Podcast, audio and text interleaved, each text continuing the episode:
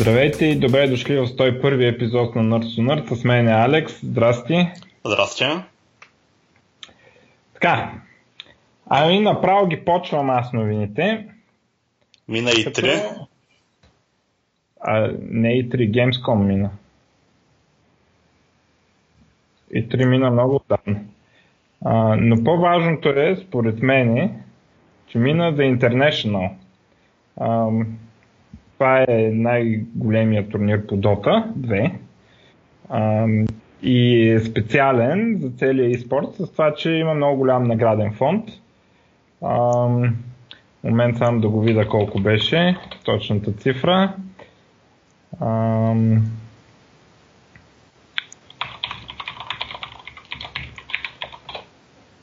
Трябваше да се подготвя на какво да съм прави грешка. Така, тази година е 25 милиона и половина наградния фонд. За съжаление, за първи път не можа да мине наградния фонд от миналата година. Наградния фонд има някакви, примерно $1 милион да ги дават Valve или нещо такова.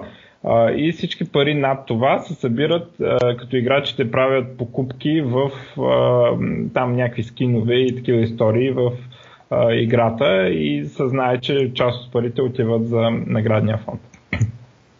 Така, спечелиха го един отбор OG, който за малко да се разпадне. Това интересно е, че тяхната история е пак underdog такава. За малко да се разпадне в началото на годината. Един от играчите от тази година е професионален играч, а пък в Dota няма чак толкова много нови играчи.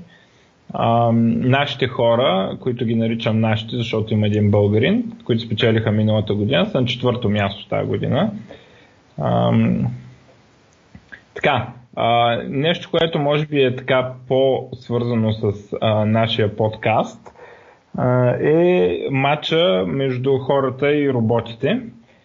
Миналата година така се игра един матч в една така дисциплина, или как да я нарека, която за мен е почти нищо общо няма с Dota, освен че се играе в играта Dota. Това беше 1-1 с един определен герой. Тогава бота успя да бие един там сравнително легендарен играч на 1-1, но това е за мен все едно го бие на Quake. Нали? В смисъл някаква съвсем друга игра, реално погледнато. Освен това, после хората набиха бота, като им падна малко, като изиграха 2-3 игри и почнаха да го бият много. Но това така не, че не беше Dota, защото Dota има 100 герои и се играе 5-5. И да не говорим, че това е нещо, което супер много зависи от рефлексии и такива неща, а не толкова от стратегия. Точно тази версия на играта, която играха. Обаче тази година ботовете играха матч 5-5 с много малко неща, които бяха забранени от играта. Едното беше илюзиите, дето може да си направиш такива като твоя герой. Явно това бота го обърква. Другото, не мога да спомня, някакви малки неща бяха другите. Имаше още 2-3 такива. Но най-таковото ограничение беше, че имаше ограничен брой герои, 18 героя или нещо такова. Докато нали, в нормалната игра се избира 100 герои и беше елиминирана фазата на драфта, т.е. фазата, в която се избират героите. Беше предварително така от хора избрани героите и решено, че това е сравнително равностоен матч, нали, с тези герои. Което, въпреки че не е цялата Дота, то път е Дота, да кажем, това е 1/5 от Дота. Все едно играеш малка част от Дота, ама не много малка, ми 1/5. Така би го определил аз. За мен е супер впечатляващо от това, което имаха миналата година, т.е. бот, който реално играеше друга игра. Сега бота играе Dota наистина. OpenAI също така, ботовете комуникират. Не е един бот, който да управлява 5 героя, те си комуникират със средства на играта, даже без да си пишат, защото те ако си пишат, може да се изпрограмира език да си пренасят информацията, но има 5 отделни AI-та и те работят заедно, което е супер впечатляващо според мене. но играха се два матча.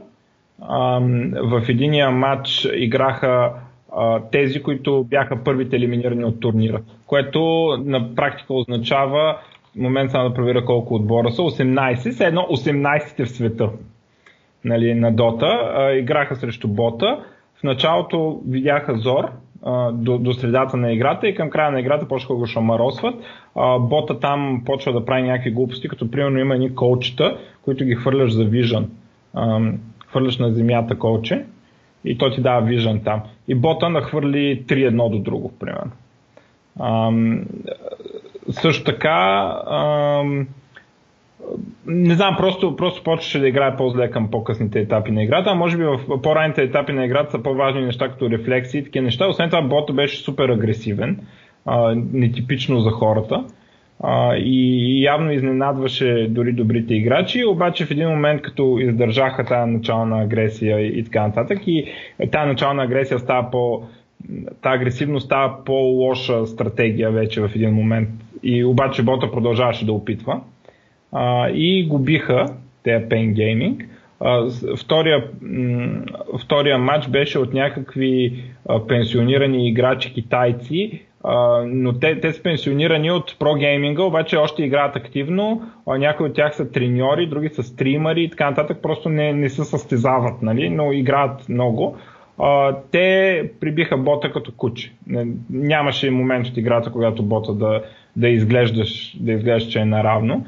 Така че и тая година няма да ни завладяват машините, дори на Дота не могат да ни бият, но напредъка е впечатляващ. Аз дори не вярвах, че ще успея да стигна до нещо такова. Те в крайна сметка състезават с играчи на най-високото ниво. Верно, че изяде боя бота. Но все пак, нали, много впечатляващо. Играе като отбор, играе някакси много добре усеща кога има мегдан да убие нещо и се хвърлят изведнъж всички, и това в началото на играта много изненадваше хората, доколкото забелязах. Други неща интересни, аз забелявам, че това машин лърнинга, аз не знам много за машин лърнинга, обаче ми прави впечатление покрай това, че не е толкова проста работа и реално ако не го обучават хора, нищо не може да направи.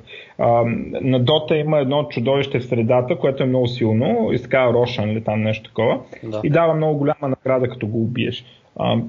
И бота без човешка помощ не е могъл да разбере, че това чудовище изобщо може да се убие, защото той пробва един-два пъти в ранните етапи на играта, когато още не са достатъчно силни, за да го победят, и чудовището го убива. И бота не може да се научи, защото бота не знае нищо за правилата на играта на практика.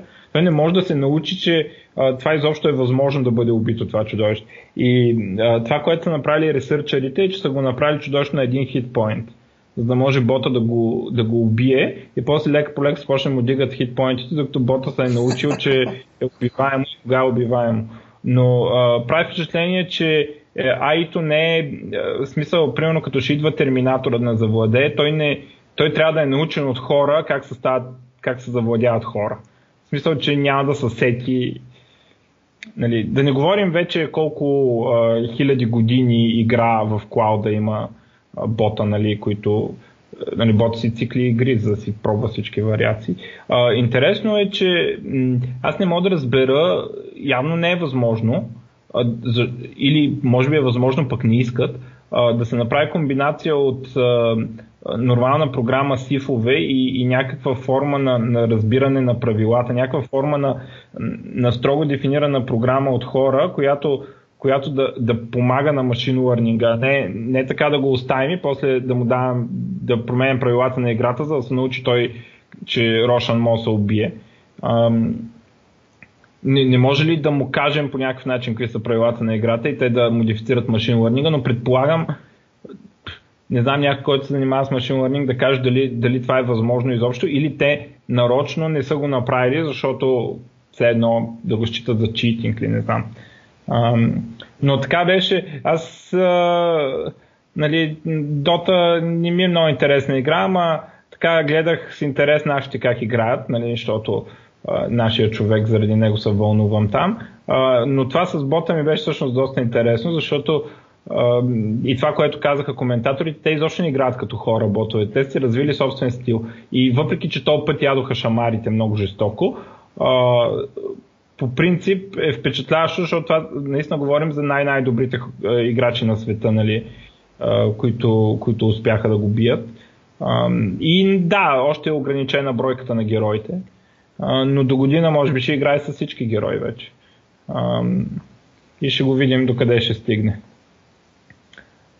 И обаче изгражда собствен стил, което е много интересно. Аз гледах една от игрите, където обаче OpenAI победи. Ама не спомням срещу който ми играха. Аз ще кажа какво си гледал. Имаше преди International, може би 3 седмици или нещо е такова. Имаше матч на OpenAI срещу такива персоналитис от Dota, кастъри, такива, дето правят контент, в смисъл, дето правят видеота, туториали, дето записват такива, не про играчите, ами примерно коментатори и такива неща. Да, там OpenAI ги шамароса много. Критиките бяха, че те играли като абсолютни олигофрени. В смисъл, рейтинга им в Dota е много по-голям, реално, в смисъл в играта на ледера рейтинга им е много по-голям, отколкото те са показали там на място. И да, там OpenAI ги би, но там също ги би предимно в началото на играта, много ги шамароса и после те не можеха да играят, а както се видя, той OpenAI дори с единия професионален отбор държеше наравно играта до средата на играта и после явно освен да се нахвърля, нямаше по-добра стратегия. И когато те професионалистите издържаха този момент, после стана много лесно изведнъж за тях. Също така, този матч, който си гледал, имаше много повече ограничения на правилата. Имаше 5 куриера, те бяха безсмъртни и така нататък. Което променя малко стила на игра и го прави по-подходящ за ботката игра. И хората, и то не е толкова, че хората не могат толкова да се адаптират, но ти представи си, ти за първи път играеш с такива правила. Нали? И хората не са готови с стратегии, те се опитват да играят както играят обикновено, пък се оказа, че играят някаква доста по-различна игра. Докато вече за The International бяха го махнали това с 5-те куриера, което, доколкото разбирам, значително променя играта. Но да, и уния естествено на те, които играха на The International, са много по-добри играчи от те, които играха там. Те, които играха там, както казах, са известни, но не с това, че са играчи, а с това, че са коментатори, че записват видеота и такива истории. Да, но пак не са да бъдат случайни хора, пак могат да играят. Да, сравнително висок рейтинг на ледера, но едните примерно не бяха отбора и така хванали ги и сега да играят, те не са се оговарили и така нататък. Също имаше много критики срещу тях, че не си играли на нивото, което точките им на ледера казват. Ами на мен това ме направи впечатление, че в началото много такова несериозно подходиха. В началото викаха, това е някакъв бот, лето ще ги бим, просто по начинът, по който играха, много несериозно подходиха и в един момент се оказаха, че вече са затапени, че не могат да направят. И после вече нашето опитва да играят сериозно, те вече не могат. Няма шанс. Да. Този матч е може би дори по-хубав за гледане, между другото. Въпреки, че самата игра не е много такова, защото там с коментаторите имаше някой от OpenAI от екипа и той коментираше какво прави бота и той всъщност аз това с Рошан оттам го знам. Той това не го каза в игрите на които бяха на The International, ами някъде другаде съм го чувал май. И там имаше повече обяснения защо бота прави така. Имаше някакви много, примерно това защо фърля 3 очи на едно място, което нали няма смисъл, не може ли да разберат за сега за какво се получава и как да го, не може ли да измислят начин да го изчистят това от играта на бота, че това е проблем, там губиш някакви ресурси. Нали. Ма не само ресурси, губиш. По принцип имаш право само на 4 оточета, само имаш право за 2 минути и те се рефрешват там с 2 минути. Да.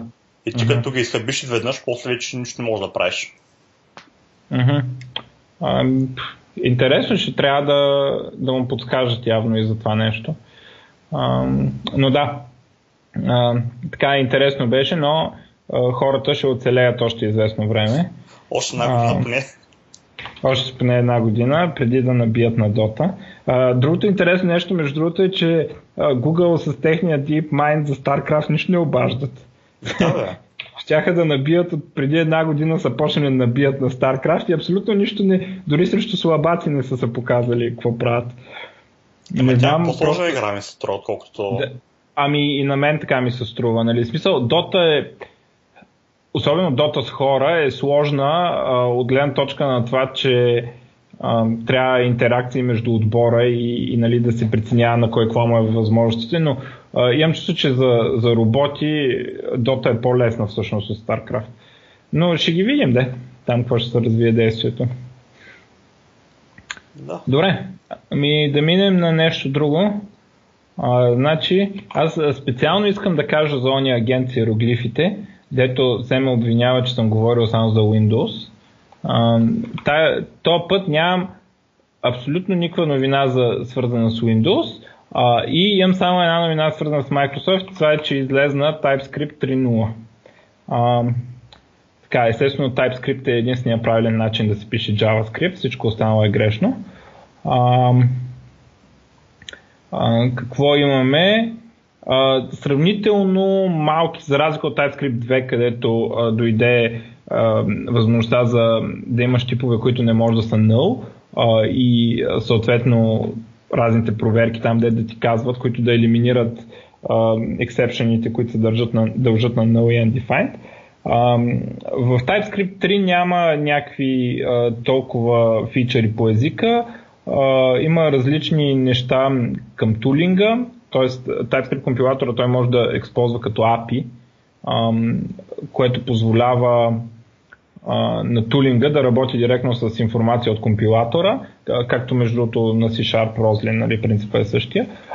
Може би най-значителното е unknown type.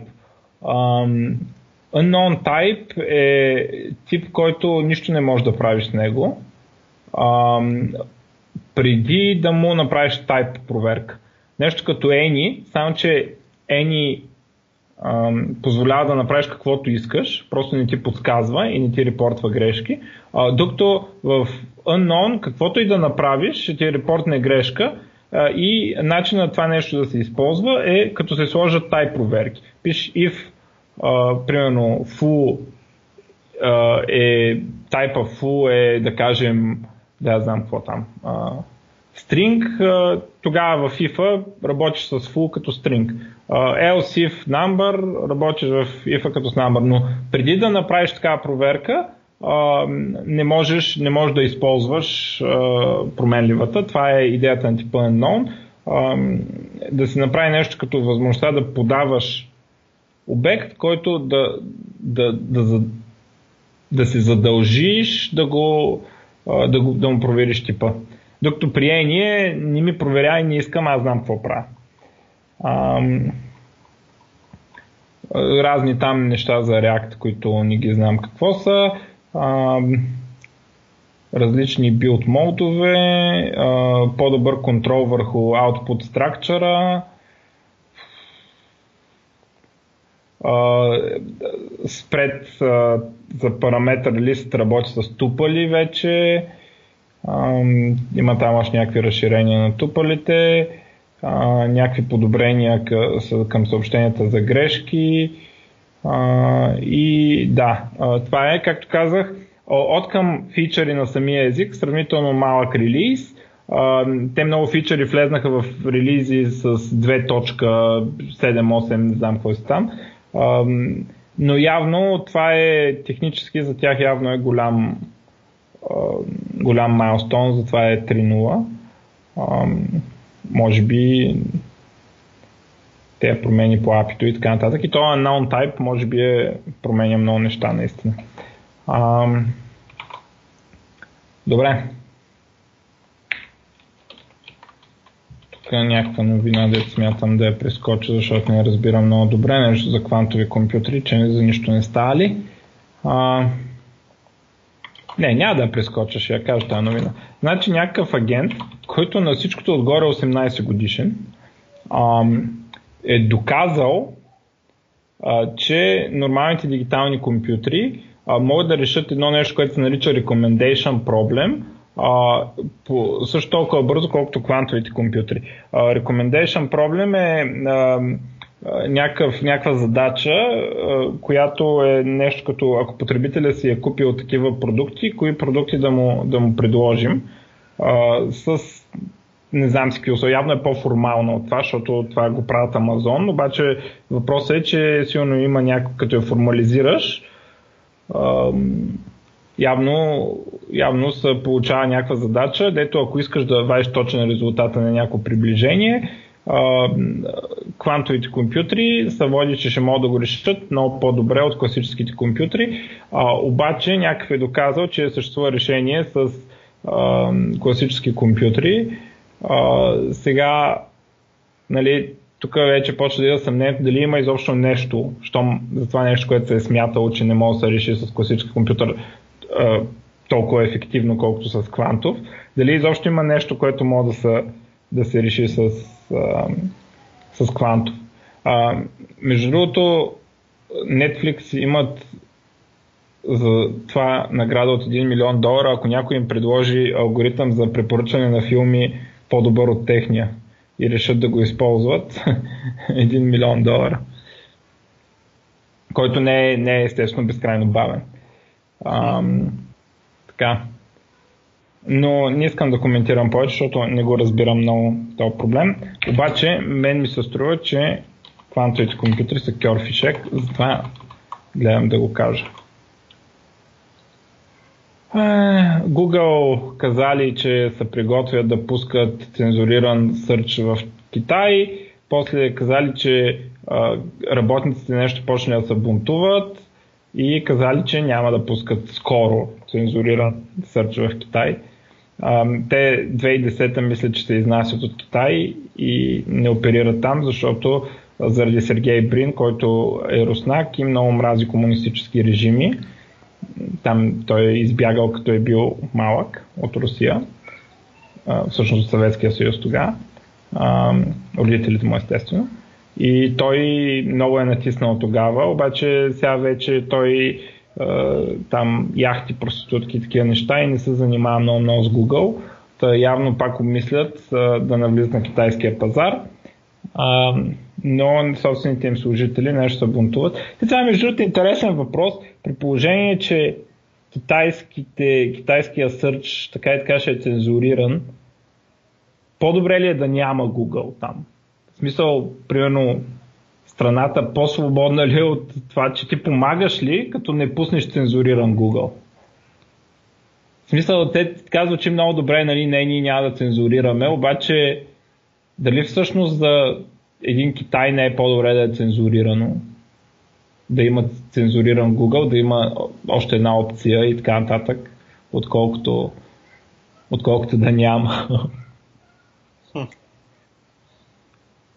Това не ми е много очевидно. Не, да, обаче, ако Google съгласи да прави цензура, това означава, че малко ли много одобрява идеята за цензуране на интернета, което не е много добре.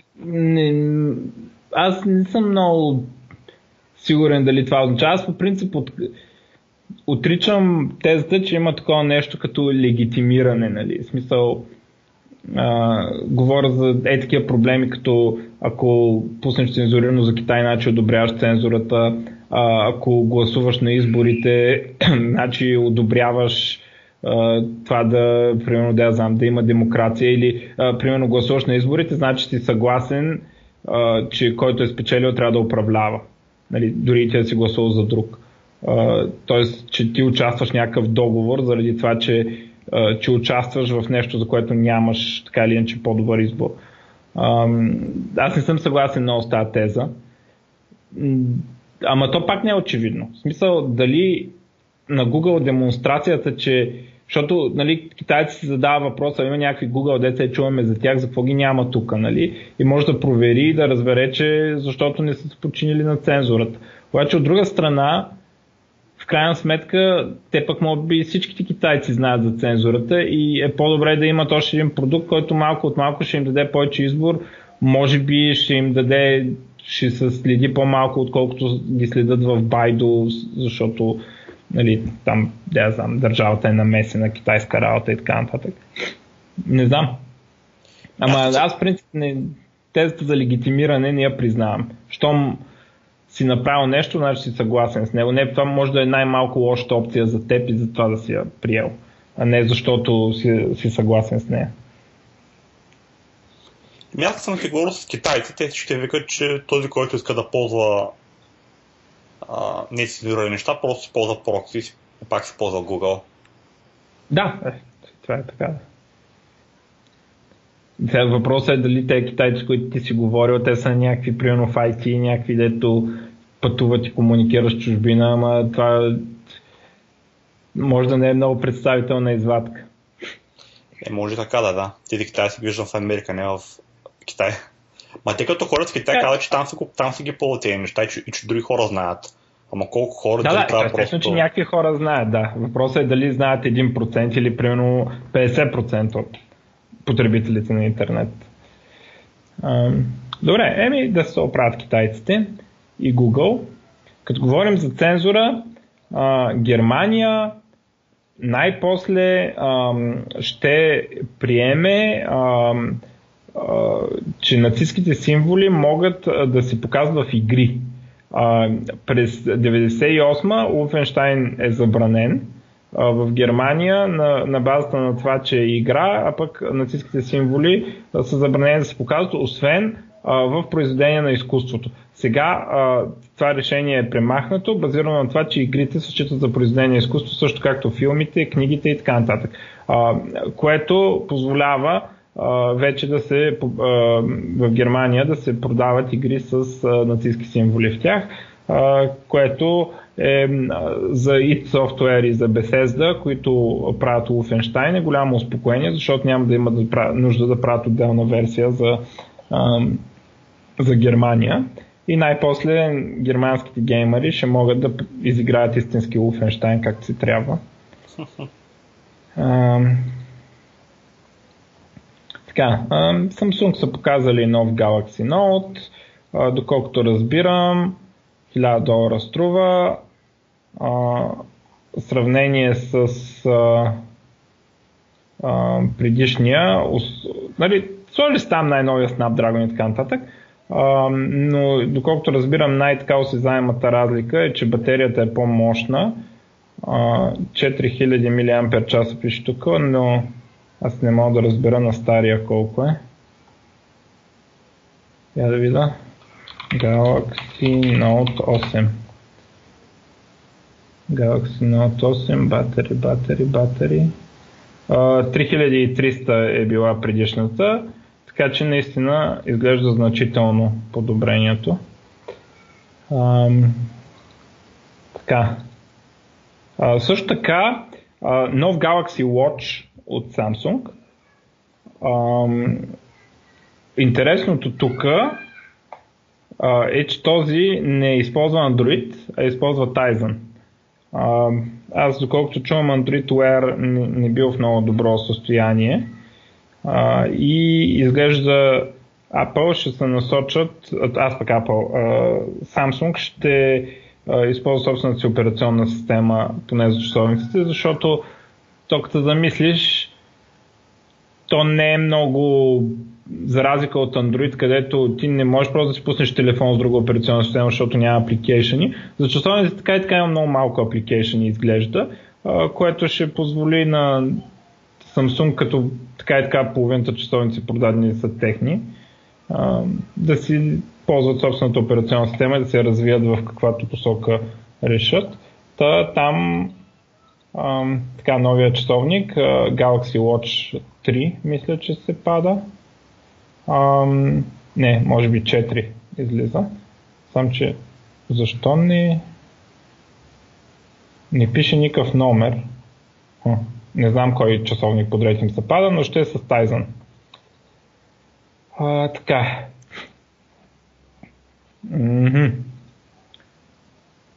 Тук няколко компютъра съм си харесал. Така, имаше няколко ивента, на които обявяваха. неща, включително Gamescom, а преди това беше там някакъв технически ивент беше.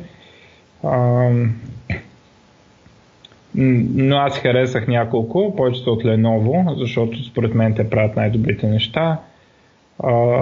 Workstation, наречен P1, ThinkPad P1, такъв лаптоп от типа Workstation, големите. Всъщност това не е много голям, бе 15 инчов е единия. А другия? Както и да е, става въпрос за 64 гигабайта RAM, 4 терабайта SSD, Nvidia Quattro 5000 и така нататък и така нататък, някакви такива чудовищни неща. Да видим колко струва. Тук в тази новина, за съжаление, още не са били казали колко струва. Но сигурно ще трябва много, да. В смисъл, лаптоп с 64 гигабайта RAM не ги дават ефтино по принцип. Тото е top of the line. Да. Lenovo са направили и от серията Yoga, които са техните convertibles, тези, дето ги обръщаш на 360 градуса. Са направили Chromebook, Yoga Chromebook се нарича. За разлика от ефтините хромбуци, този ще струва $600. За сравнение, другите им оферти на Lenovo струват $280-250. Този е по-хай-енд. Пробват дали има пазар за по-хай-енд Chromebook.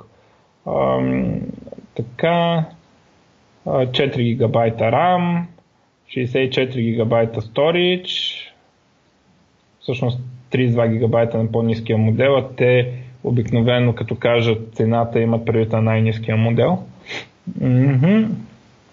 Ще видим дали това ще е успешно.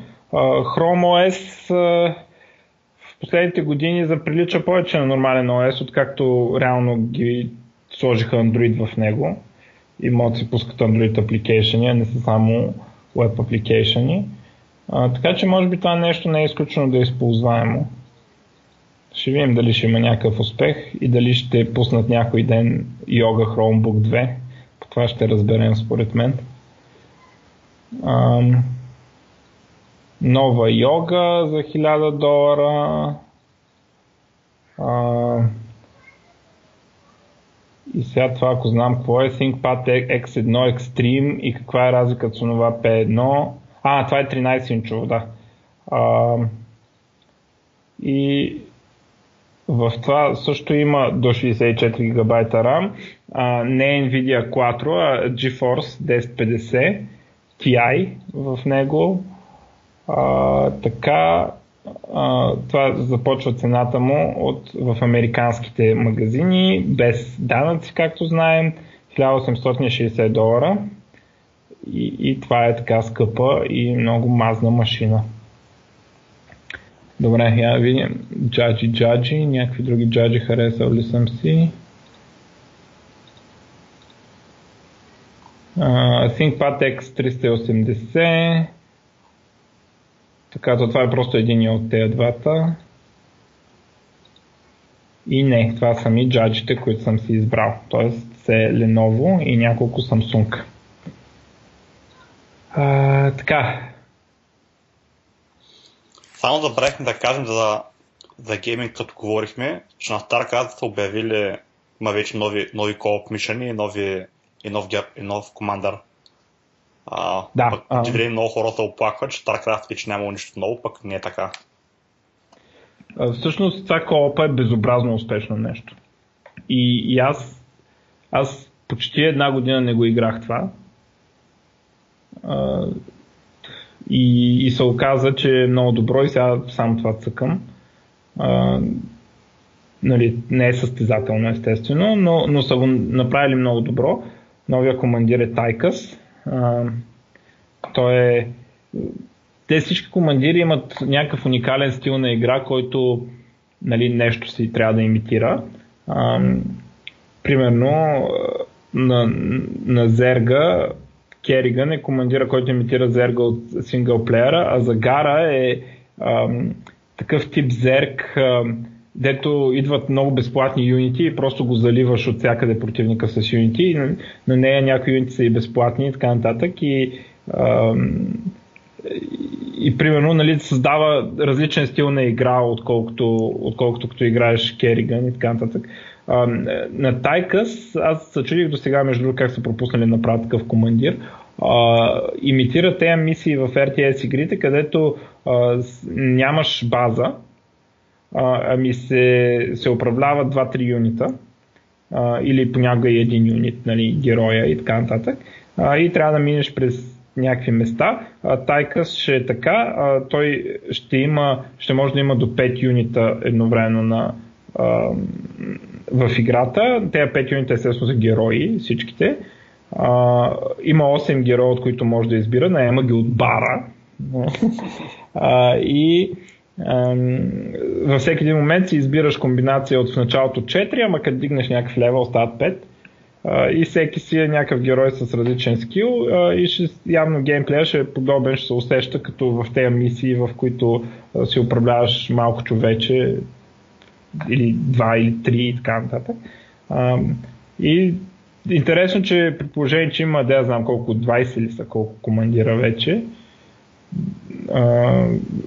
вкарват такива, които имат различен стил на игра, нали, не просто с други юнити, нали, ами изцяло променя стила на игра. Да. Така, за гейминг.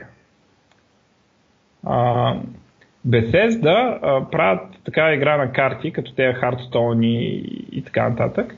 В Elder Scrolls вселената, това е Skyrim, Oblivion и тези игри с Elder Scrolls. И интересното тук, това не е нова новина, че са казали, че няма да я пускат играта на платформи, които не позволяват cross-platform play. И той има една такава платформа и тя се нарича PlayStation. Ще видим там как ще се развият нещата, но са казали, че PlayStation няма да има. Реално, ако Sony откажат, няма да има играта за PlayStation. Сега, това е за първи път заяждане с Sony от голям гейм девелопър. Обаче работа тук е, че те използват много малка игра, много незначителна игра, нали, някаква си игра на карти, дето е не знам, хилядната игра на карти, въпреки че е в вселената на известен франчайз като Elder Scrolls, то не става така. Не мога просто да му сложиш Elder Scrolls и то стане популярно. Така че ме съмнява много да повлияе на политиката на Sony, па и дори да повлияеше изключение за тази игра, но е интересно, че вече някои гейм девелопери си отварят устата публично да плюят бокуците от Sony.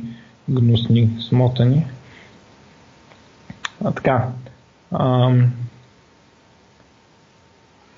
Тая новина не е интересна. Така. Гейминг и Linux. Да кажа аз нещо за Linux. Valve пускат нещо наречено Steam Play, което е модифицирана версия на Wine, с DirectX Compatibility Layer, който превежда DirectX коловете към Vulkan. На теория, без девелопера да променя нищо, много игри ще работят. Има игри, които са пуснати вече с това. Nier Automata, Doom от 2016 уж. Това даже на VR са били тея, някакви такива игри, което според Valve ще направи много лесно портването, поне на графичната част, т.е. ти реално няма да има нужда да портваш. Valve казва, че за тези игри, ако има бъг, геймери трябва да се обръщат към Valve, а не към девелопера, в смисъл ако има графичен бъг.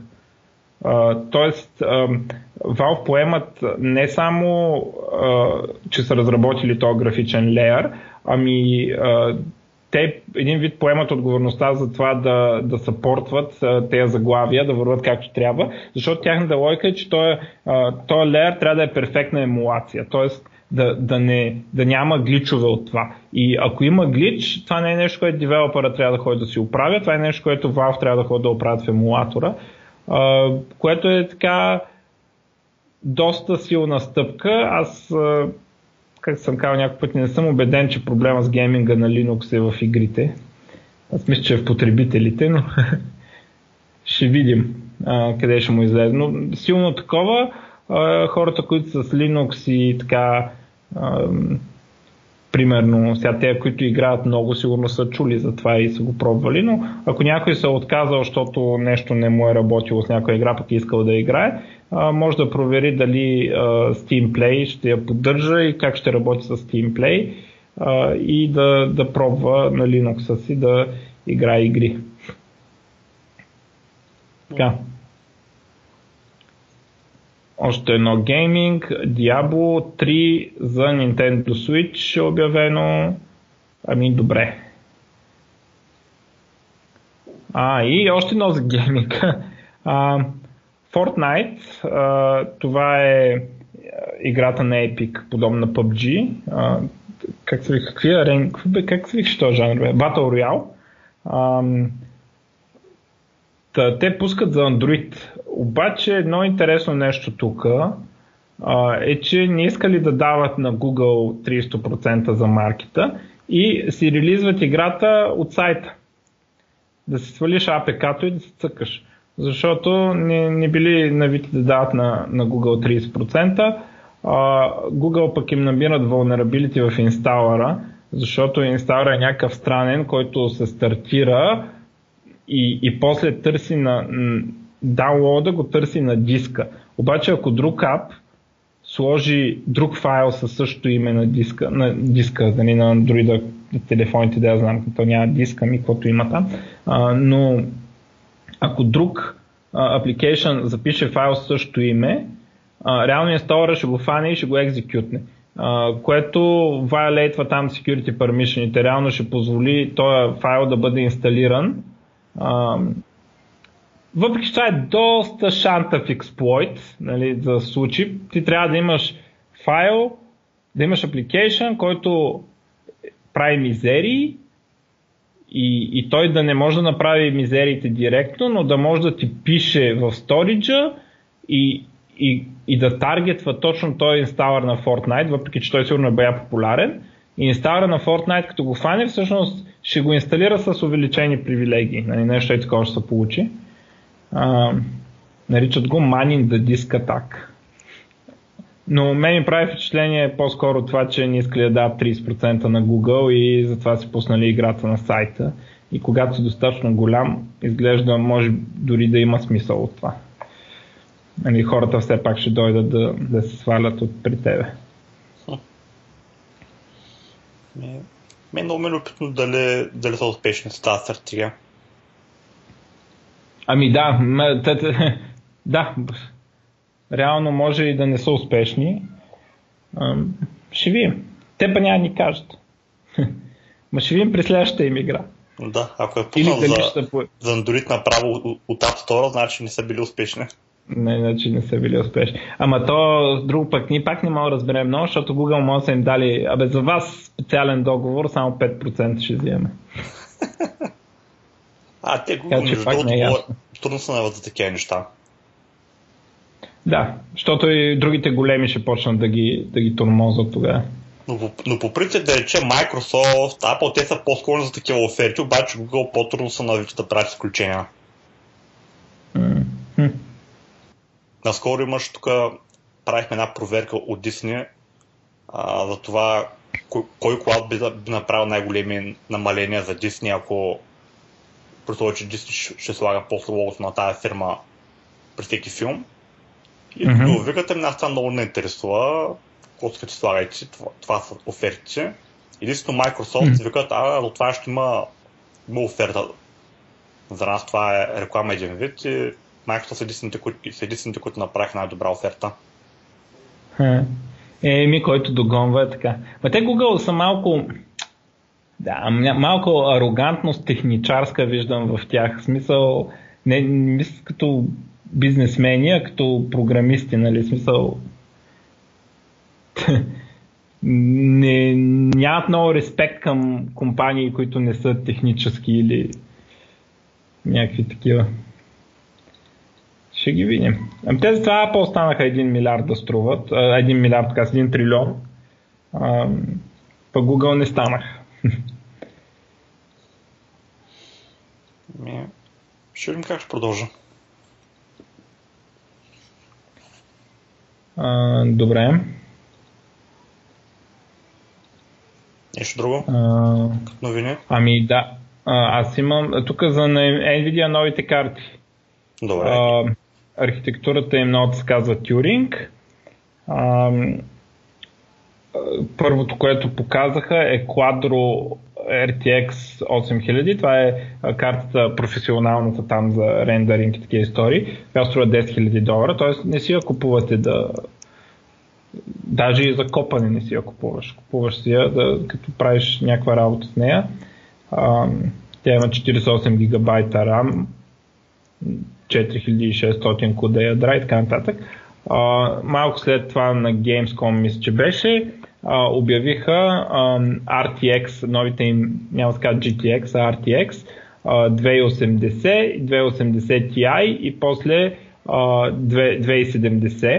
2070, които ще дойдат на 20 септември. Начална цена от $700. Интересно е купачите на криптовалути колко нагоре ще пушнат тези цени, защото в момента криптото е надолу, ама малко пак тръгна нагоре в последното такова, пък и това, че е тръгнало надолу, не значи, че още не е profitable и въпросът е къде ще застане, дали ще може геймерите да си купим на разумни цени видеокарти, нали? Къде имаше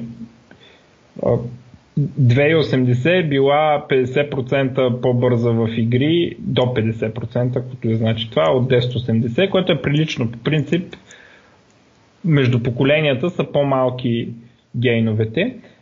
Едно от интересни неща, защо се казва RTX, а не GTX тези серии, защото един от новите фичъри, така много голям е, че има някакви, не знам точно как да ги нарека, някакви фичъри в картата, свързани с real-time ray tracing. Ray tracing е такава техника за правене на графика, която проследява, както в физиката, реалния свят както работи, проследява лъча от източника на светлина и после прилага физическите ефекти върху този лъч, като примерно той се отразява в една стена и така нататък. Това прави, позволява на девелоперите неща като сенки, огньове и такива осветености въобще, да ги направят много по-реалистични. За съжаление, до сега, поне в игрите, не можеше да се използва real-time такава технология. Тя технология се използва в филмите, когато един кадър мога го рендваш половин час. Нали, няма проблеми. И в игри само да кажеш това нещо, преди да бейкваш винаги, което правиш така, че да не е реал тайм. Да, на готово. Но, реално, какви неща може да видим като светлина, която свети от едната страна на един обект и се виждат отраженията през някаква друга повърхност и може да се види от другата страна. Дали, представете си как гори един огън от една страна един коридор и зад завоя може да видим, че осветява нещо. Даже не между завоя, и през два завоя. Нали? Както е в реалния свят, нали? Че светлината се отразява. Както казах ти, тези неща ги правят, което какво означава, че може да го направят този огън в мап дизайна, може да го сложат там и да осветят предварително тези другите повърхности. Например, ако този огън, да кажем, резултат от твоето оръжие, как стреля, примерно ако си с огнехвъргачка, това не може да се направи, защото ти не можеш предварително да сложиш всички локации, на които играча може би ще стреля с тази огнехвъргачка. И някакви такива неща, като сенки и от тези сцени, дето светлина минава през прозореца и играча минава пред нея и така нататък, тези сцени, така поне в видеотата, които пуснаха покрай това, включно и видеото от истинските игри, като Shadow of Tomb Raider и и метро, новото метро, изглеждаха доста впечатляващи. Та това ще е явно новия хит, новото нещо, което Nvidia ще пушват, като така нещо, което трябва да се появи в игрите. Ще видим на практика колко игри ще го имплементират, ще го използват и какъв ще е реалният ефект извън подготвените видеота. Но така, аз отново време слушам и гледам, че се говори за този Ray Tracing, обаче до сега просто не беше подходящо за игри, за real time. Може би наистина ще има значителни подобрения в този тип, тази част от графиката.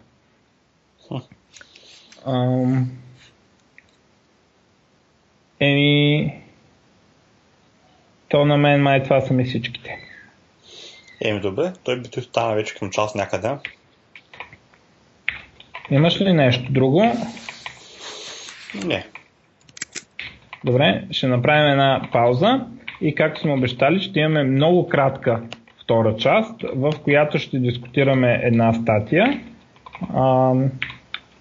И така, за да има и нещо полезно и в този епизод. Добре. Добре, ще се чуем във втората част. Айде, втората част тогава. Чао.